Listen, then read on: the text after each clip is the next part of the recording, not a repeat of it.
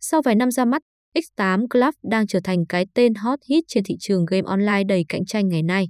Đã từng làm mưa làm gió trên thị trường châu Á, khi ra mắt tại Việt Nam, X8 Club vẫn duy trì được phong độ, như thổi luồng gió mới vào thị trường game ở nước ta, nhanh chóng chiếm ngôi vị đầu bảng.